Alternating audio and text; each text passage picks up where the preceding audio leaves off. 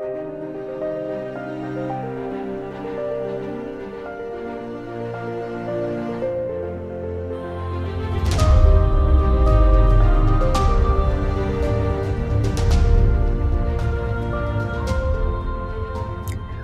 noche más, el gato sobre la escoba eleva el vuelo.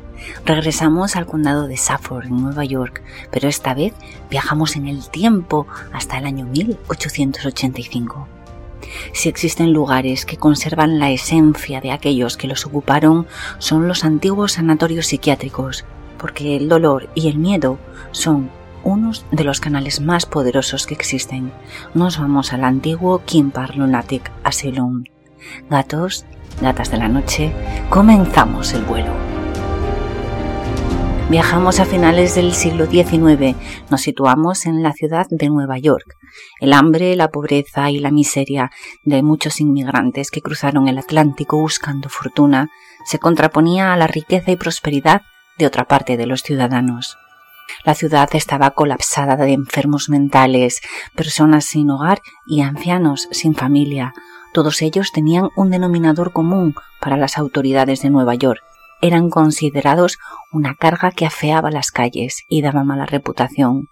Por ello, en el año 1885 decidieron construir una institución psiquiátrica a las afueras de la ciudad, en el condado de Suffolk. Allí se recluirían todas aquellas personas que no convivían según las normas, que asustaban a los viandantes o que su mera presencia les producía malestar con sus enfermedades que mostraban la cara más dolorosa y perturbadora del ser humano. En un principio, el edificio estaba rodeado de campos de cultivo zonas verdes que formarían parte de las terapias de los enfermos. Era un planteamiento idílico pensado para ayudar a las personas a su recuperación. Diez años más tarde, el edificio estaba desbordado y los pacientes hacinados, de manera que decidieron ampliar las instalaciones. A mediados del siglo XX llegó a albergar más de 9.000 pacientes. Los pacientes menos peligrosos dormían acurrucados por los pasillos donde encontrasen un lugar para poder descansar, mientras que los que eran considerados agresivos convivían en celdas con las camisas de fuerza puestas casi de manera constante. La deshumanización del lugar había perturbado a aquellos que no tenían ningún desequilibrio, incluso alguna de las enfermeras, viendo el trato que se daba a los pacientes, enfermó. El sótano de la inmensa edificación se había convertido en un centro de experimentación donde se realizaban todo tipo de intervenciones sin ninguna ética.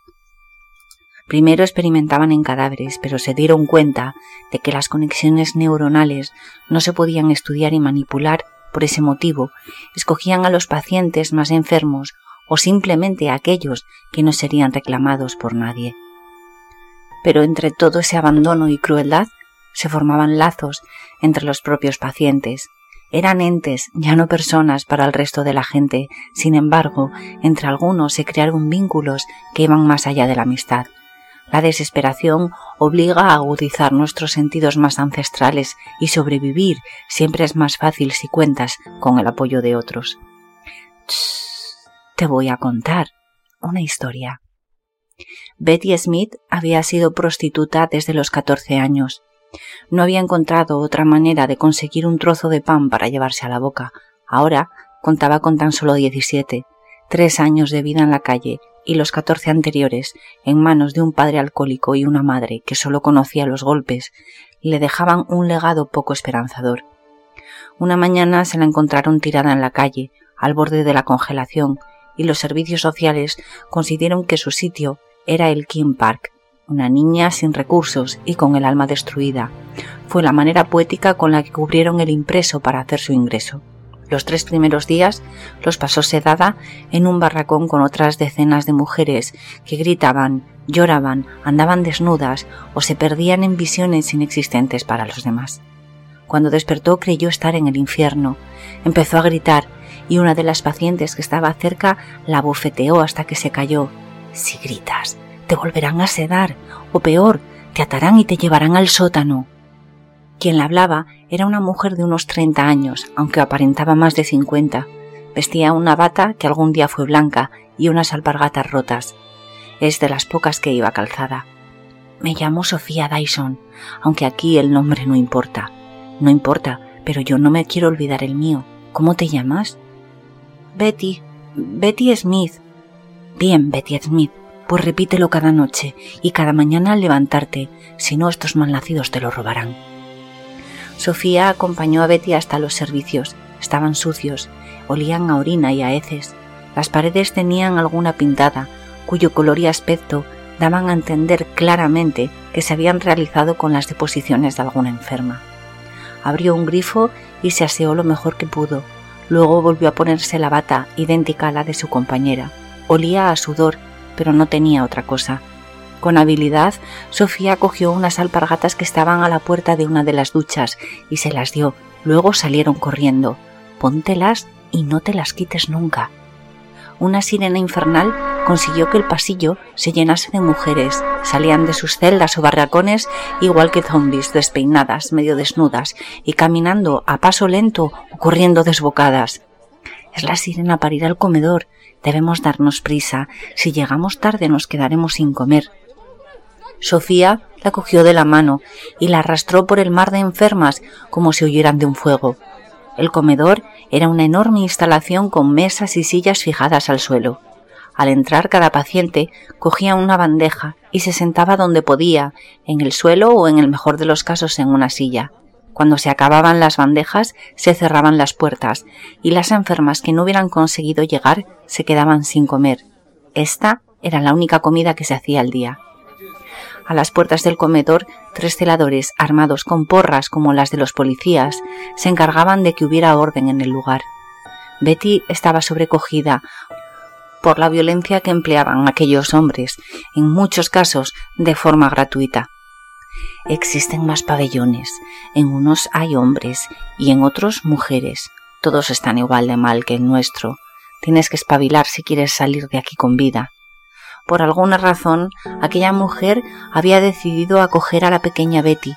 Era la primera vez en la vida de la niña que alguien se acercaba a ella para protegerla, no para abusar o golpearla.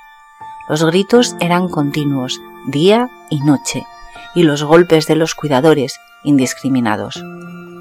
El dolor que había dentro del recinto era tan grande, el desánimo, la falta de esperanza y la angustia ocupaban tanto espacio como el de los propios pacientes.